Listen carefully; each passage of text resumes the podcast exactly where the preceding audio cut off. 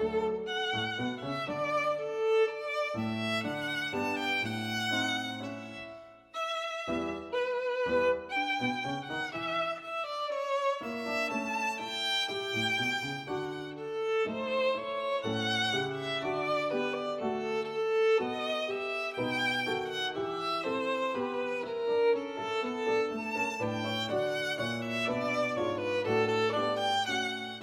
Hello there, this is Mark Bauerlein with another conversation. Before we get to it, a word about one of our sponsors. Located in the foothills of Wyoming's spectacular Wind River Range, Wyoming Catholic College, an accredited four year Great Books institution, is built on the ancient Western tradition of the liberal arts and the freedom of the American West. The college offers its students an immersion in the primary sources of the classical tradition, the grandeur of the mountain wilderness, and the spiritual heritage of the Catholic Church. Students experience the illumination of imagination and intellect through the great books and traditional disciplines, literature and philosophy, mathematics and theology, science and Latin, and an outdoor program second to none. The college celebrated an in person graduation with its seniors last year and welcomed its largest freshman class ever this year. Learn more about the college's unique space in the world of American higher education at wyomingcatholic.edu. Jason Baxter is with us today. He is professor of fine arts and humanities at Wyoming Catholic College. He is the author of many things, including A Beginner's Guide to Dante's Divine Comedy and also a new book, An Introduction to Christian Mysticism, recovering the wildness of spiritual life. Our topic today. Welcome, Professor Baxter. So good to be here. Thanks. All right. The sub- wildness. You're out in Wyoming. Things are wild out there. Uh, what, what do you mean? so the spiritual life is properly going to have a little wildness to it. Yes, I think so. I think it's something that uh, uh, C.S. Lewis understood. You know, he has all these funny moments toward the, you know, in the middle of his Chronicles of Narnia, in which when Aslan comes, s- children get out of school, prisoners get out of prison, people mm-hmm. get out of offices, things melt down, and it's more of a dance. It's more it's uh, there's a sort of Dionysian spirit hmm. that uh, I think um, I think if if your church is nothing but a tame moral code, you might be missing something important to the tradition. And yes, Wyoming's very wild, but wild in the way that a desert is wild, wild in the way that something uh, empty and vast and open and silent, which makes you sort of turn to resources you didn't know you have, that kind of a wild. And that's one of the favorite metaphors of the mystical tradition is to describe an encounter with God as best happening in a desert. Hmm. I hadn't I hadn't thought of that connection, but I I, I should have. Uh, obviously, the uh, the wildness has. Well, I, I I can see. Look, late teenagers when so many you know, end up not pursuing the church. Look, especially especially the boys, they're they're driven to the wild. I mean, yeah. and again, not as you say the chaotic wild, but you know, the strong, the powerful, the overwhelming.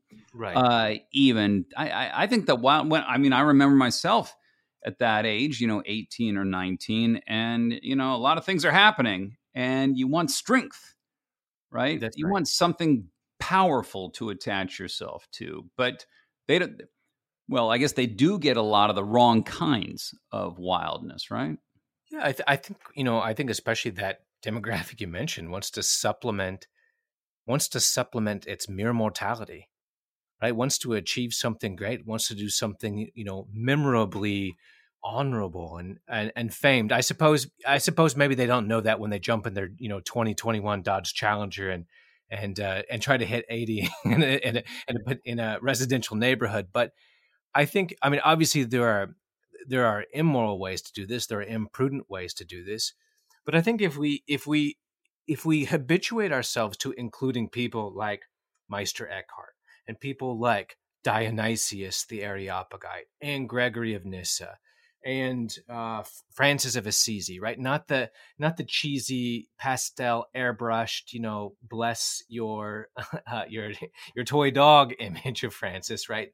But the the the one that Bonaventure presents, right? The the one who gets beaten up by thieves and thrown into a muddy ditch, and sings forth a hymn of creation from his heart.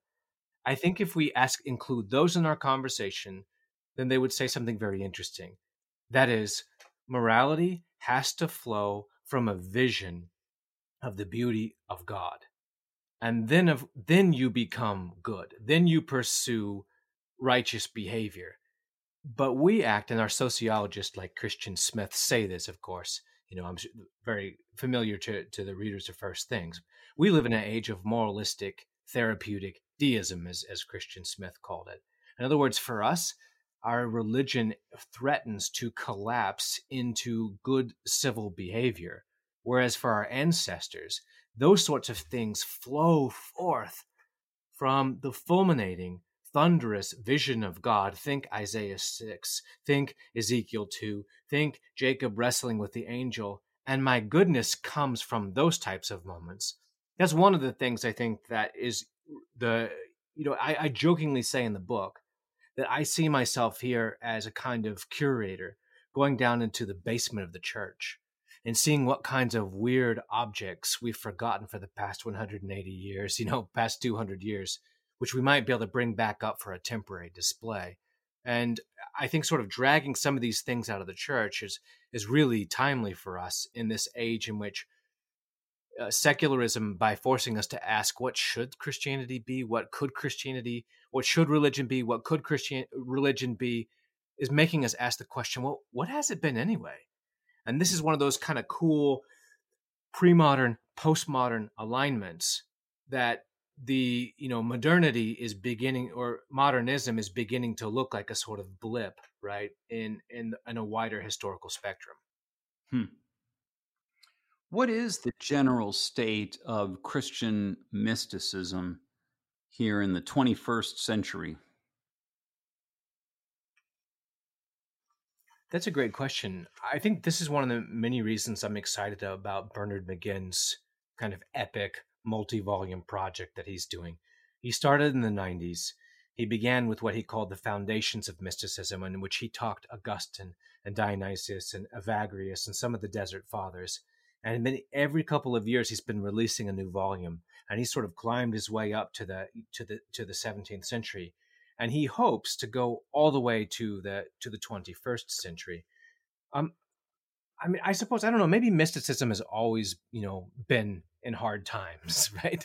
I mean, maybe in some sense those those few epic souls you know think of you know sort of dante's ulysses in inferno 26 if he had done it well right but those sort of few souls that are possessed in a healthy way by a kind of sacred restlessness that push out beyond the sort of mundane things and and really as and Eckhart uses this extraordinary image allow themselves to enter a, a position of sort of a condition of spiritual nakedness before God. Those are always I'm sure they've always been few and you know always will be few. But it does feel like that our world is particularly scant on mystical souls. And I think there are a lot of interesting reasons for that. I mean, Eliot says we're the generations that's distracted from distraction by distraction, right? Yeah. We're the generation that is, you know, lonely in the in the crowd, right? Because we're the generation that's sort of addicted to our peripheral hubbub and busyness. And I write about that a little bit in the book. And yet, um, as uh, Flannery O'Connor puts it in a letter to her atheist friend, you know, in the past, it was only a couple of extraordinary saints who went through a dark night. Now I feel like, she says, the whole world's going through a dark night of the soul. Hmm. And so I, I wonder if in, a, if in a weird way, if this sort of age of secularism, in which the consoling presence of God feels somewhat more remote, in which the sort of the, as Matthew Arnold, you know, once put it, in which the sea of faith seems to be receding, that we could actually find a strange consolation in that. And that it's, if you are religious now, it's an act of the will. It's eh, again to quote O'Connor, right? O'Connor said people think that religion is is a consolation, like a warm electric blanket, but it's not. It's a cross, and I think that's truer than ever in modernity. It's truer than ever in secularism, and so ironically, our weird conditions of modernity, uh, Rahner said that in the future, every Christian will be a mystic, or he will, he or she will cease being a Christian at all. might actually sort of preserve these conditions to meet God on his own terms and less on our own less on our terms less on the terms of our city of sort of reducing you know god to the protector of of the the nation we had hoped would live forever or the empire we had hoped would live forever in a desert maybe you're more predisposed to encounter god in the desert like conditions which our mystical you know pre-modern ancestors said that's where you got to get to yeah you actually say that mysticism is, quote, fundamental to Christianity. Christianity, without some element of the mystical, is has lost something crucial to it, correct? Yeah, I think so. I think if it loses if we lose the mystical as well as those those kind of core bedrock beliefs upon which the theory and practice of mysticism is built, then we probably are reducing our religion of worship and the glorification of God and the encountering of him in his strangeness, his beauty, and his breathtaking breathtaking majesty. And we're turning him into a giant vending machine. This is another fancy way of saying moralistic therapeutic deism, right? Yeah. I'm good.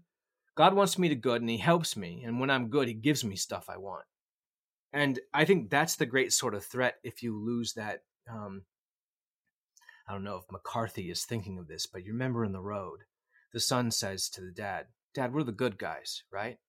And the mm. dad replies, "Yeah, we're the good guys." And the boy says, "Because we have the fire." Yeah, that's right, because we have the fire. I think if you mysticism is the fire. Mysticism is is is that encounter with God and his ineffable beauty such that in my life I feel now everything must change. Hmm.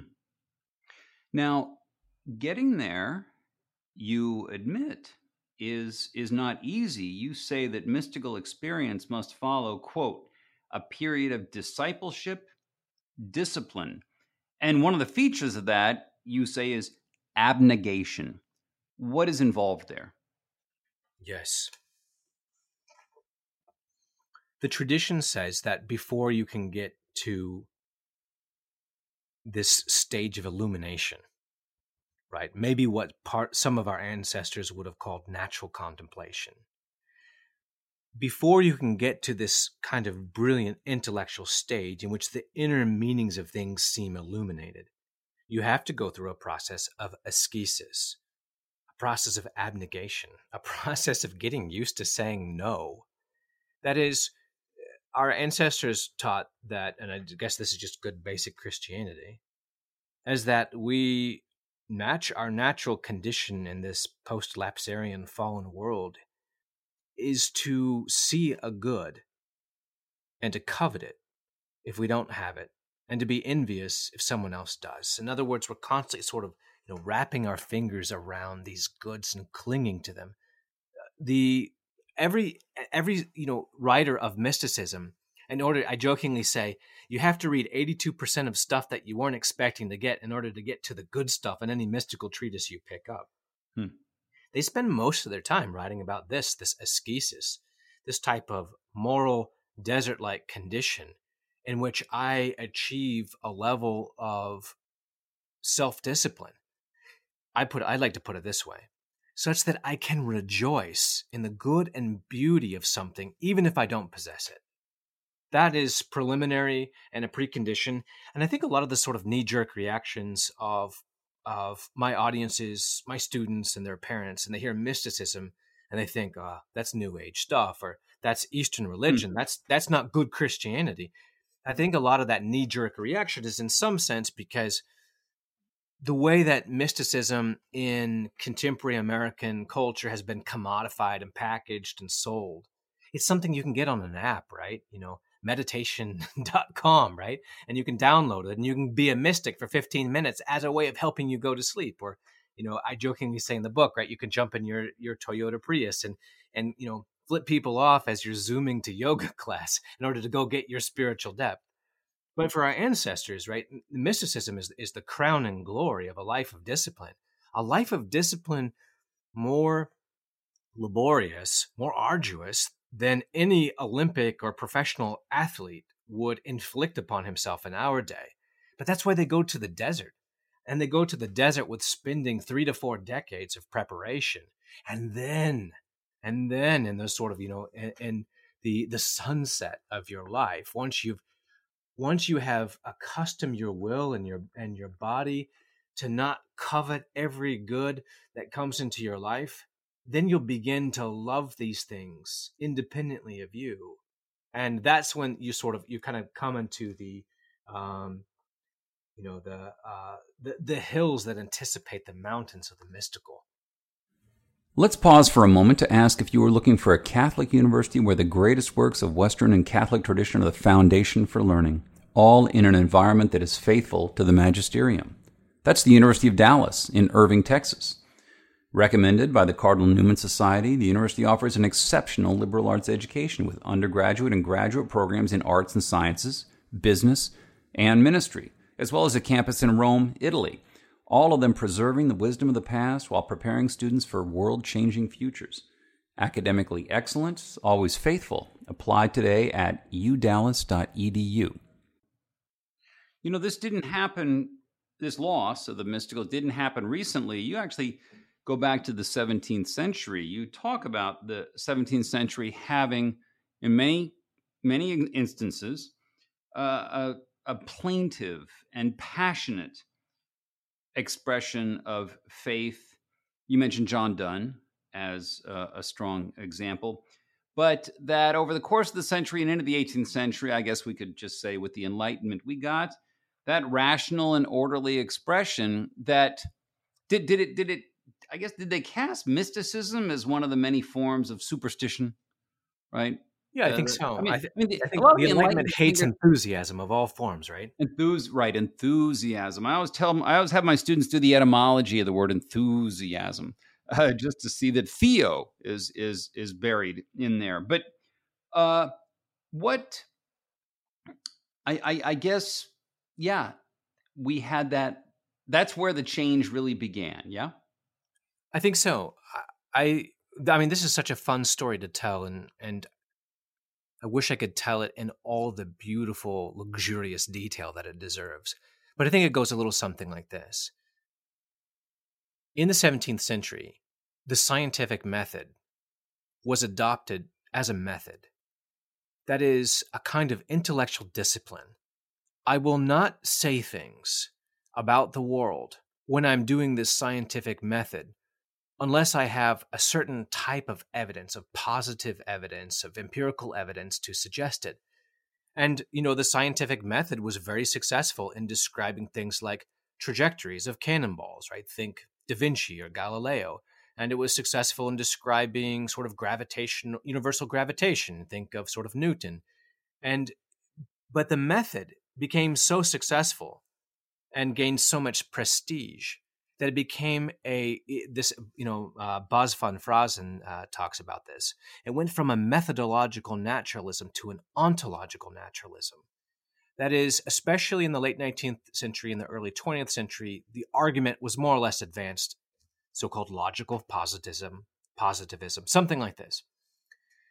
We've we've really only made progress in knowledge in terms of the scientific and mathematical methods could it be that the world is structured in such a way that it only yields knowledge because that's the best way to view it, because that's what the world is like?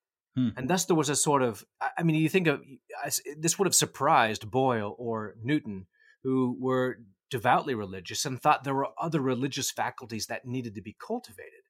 They were sort of parallel. They were they were consistent in balance with you know, natural, um, a methodological naturalism. But as it gained more success, and then especially in the sort of early 20th century, this it turned into a, a worldview, a way of thinking. Well, because if if something appears outside of this grid, then it must not even exist. And I think that was a sort of you know kind of fateful moment. And then in in my story, right, the 20th century is really where that sort of those wild hypotheses by the elite in elite universities of Oxford and Harvard and so forth, slowly seeps its way into the bedrock of the popular imagination and the popular psyche. that's in some sense the story of the kind of commercialization.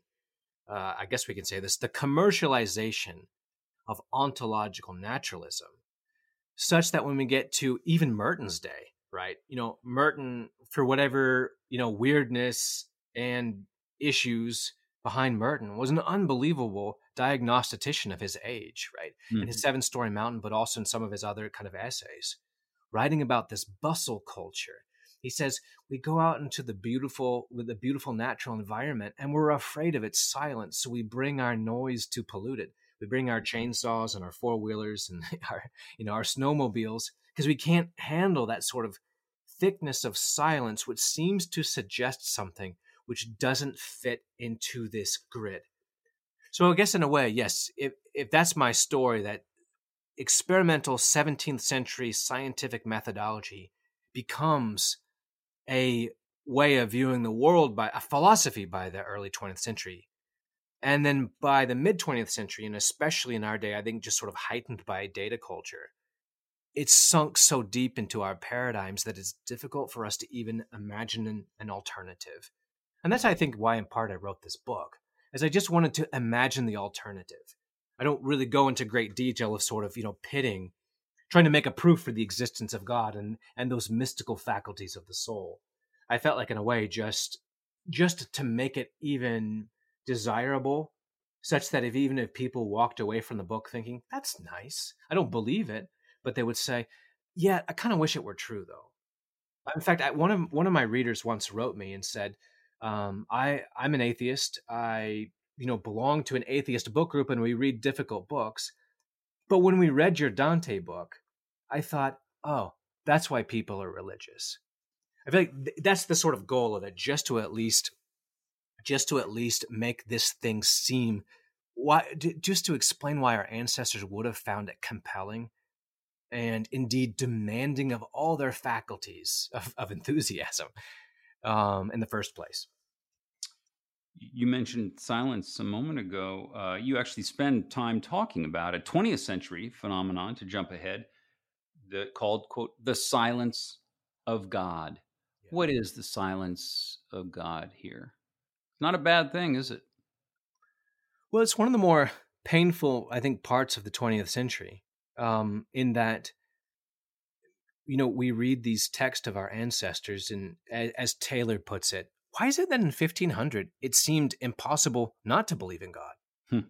You read someone like Sam Harris or, or Dawkins now, right, and they make believers look like lunatics right? That uh, we believers are, believe just because either we have deep psychological issues and we're afraid of dealing with the world apart from you know a fairy tale because we can't we don't have the, our own independent resources to to muster right or we're kind of like debauched and delusional and want to control people right those are the sort of standard explanations and you know as of 2000 on right but in 1500 it was the exact opposite you know, Marsilio Ficino writing about atheism really ascribes something like, I mean, he feels sorry for him. You know, he feels sorry for atheists, like people now feel sorry for conservatives, right?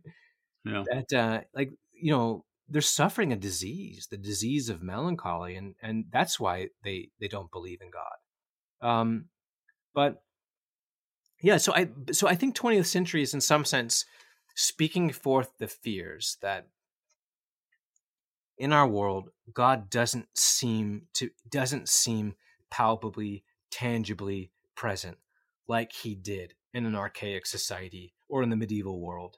God is silent. God is absent. Even Newman sort of hints at this kind of disturbing phenomenon in the mid 19th century. Where's where's God? If there is a God, why does he make it so difficult for us to find him? That I think that's the sort of the the philosophy, the concerns of the silence of God in the 20th century, in the midst of all the evil of the 20th century. Where's God in His world? And my you know my suggestion, you know, going along with Louis Dupre, is those desert-like conditions might actually be the weird conditions in which we're forced in modernity to discover God in a way which is less prone to to the idolatrous in a world in which everyone believed in God, in which it was easy to believe in God, um, you know, obviously the sort of the cultural commitment to God on an individual level is low. but in a world in which it's hard to believe in God, in which it demands tears and fear and and worn out knees, in some sense, it's kind of a it's kind of a safeguard of a way in which if you encounter him, you encounter him as you know, as we said at the beginning of the show, in a way which is wild and unexpected. I, I was I was uh, thinking in terms of what you said about the noise. People need to fill the silence with the noise. Right. And no, no, let the silence come. Right? I, I actually tell students you've got to work in rituals of silence and solitude into right. your day. You right. need to do this yeah. during the day. No diversions, no distractions. And and but that can be True. that can be a little terrifying, right? Especially if you feel that silence is just empty. Eh, there was some crazy study done a couple of years ago asking college students if they would be willing to turn off their phone and give it away for a week in exchange for something like $15,000. A shockingly high number of them said no. Yeah. right? Like asking, asking, uh, you know, an addict, uh, a, a, smoker to to take a week off for some enormous sum. Like, no, are you are you crazy? right? Um, yeah. So I I think so, and I I think I think that's that's one of the ways that we could actually extend and you know quote unquote update and modernize some of the kind of severe practices of the desert fathers, like an Evagrius, right, or like Francis himself, right, no softy, is just say with respect to our technological devices and how often we allow ourselves access to that distraction. I think that is a good sort of way of of um, safeguarding an inner well of of quietude, an inner well of uh, of tranquility of mind, which is really you know foundational for any spiritual endeavor. So I, I agree with you with that, and I think that's one of the features of of Wyoming Catholic College that's done really well. Yeah. Silence is preparation for mm. for for words. It could be not unrelated to something you highlight here the incomprehensibility of God. And you actually talk about the ways in which some of the thinkers uh, religious thinkers of, of the 20th century interpreted that, including Karl Rahner and, and Louis Dupre. How did they interpret this incomprehensibility of God? What is our stance toward something like that? Yeah, the incomprehensibility of God. It all begins by just saying a simple sentence and then following out the logical conclusions from it. God is the cause of creation. If God is the cause of creation, analogous to how a carpenter is the cause of a chair, or a musician or a composer is the cause of a symphony, or an artist is the cause of her painting, then the Platonic tradition would then say, well, look, those who are causes are on an ontological level above that which they create, a level of being above. The composer is not a piece of music, and the carpenter is not a piece of wood, and the painter is not a canvas, right? They are on sort of ontological levels, and yet there's a kind of communication of each of those uh, of each of those craftsmen in their medium. Analogously, if God is the cause of creation, He's of a different stuff. He's of a different substance to that which we see around us. Now, if that's the case, it means that all of our language has to be used in quotation marks, right? Hmm. That God is good, quote unquote.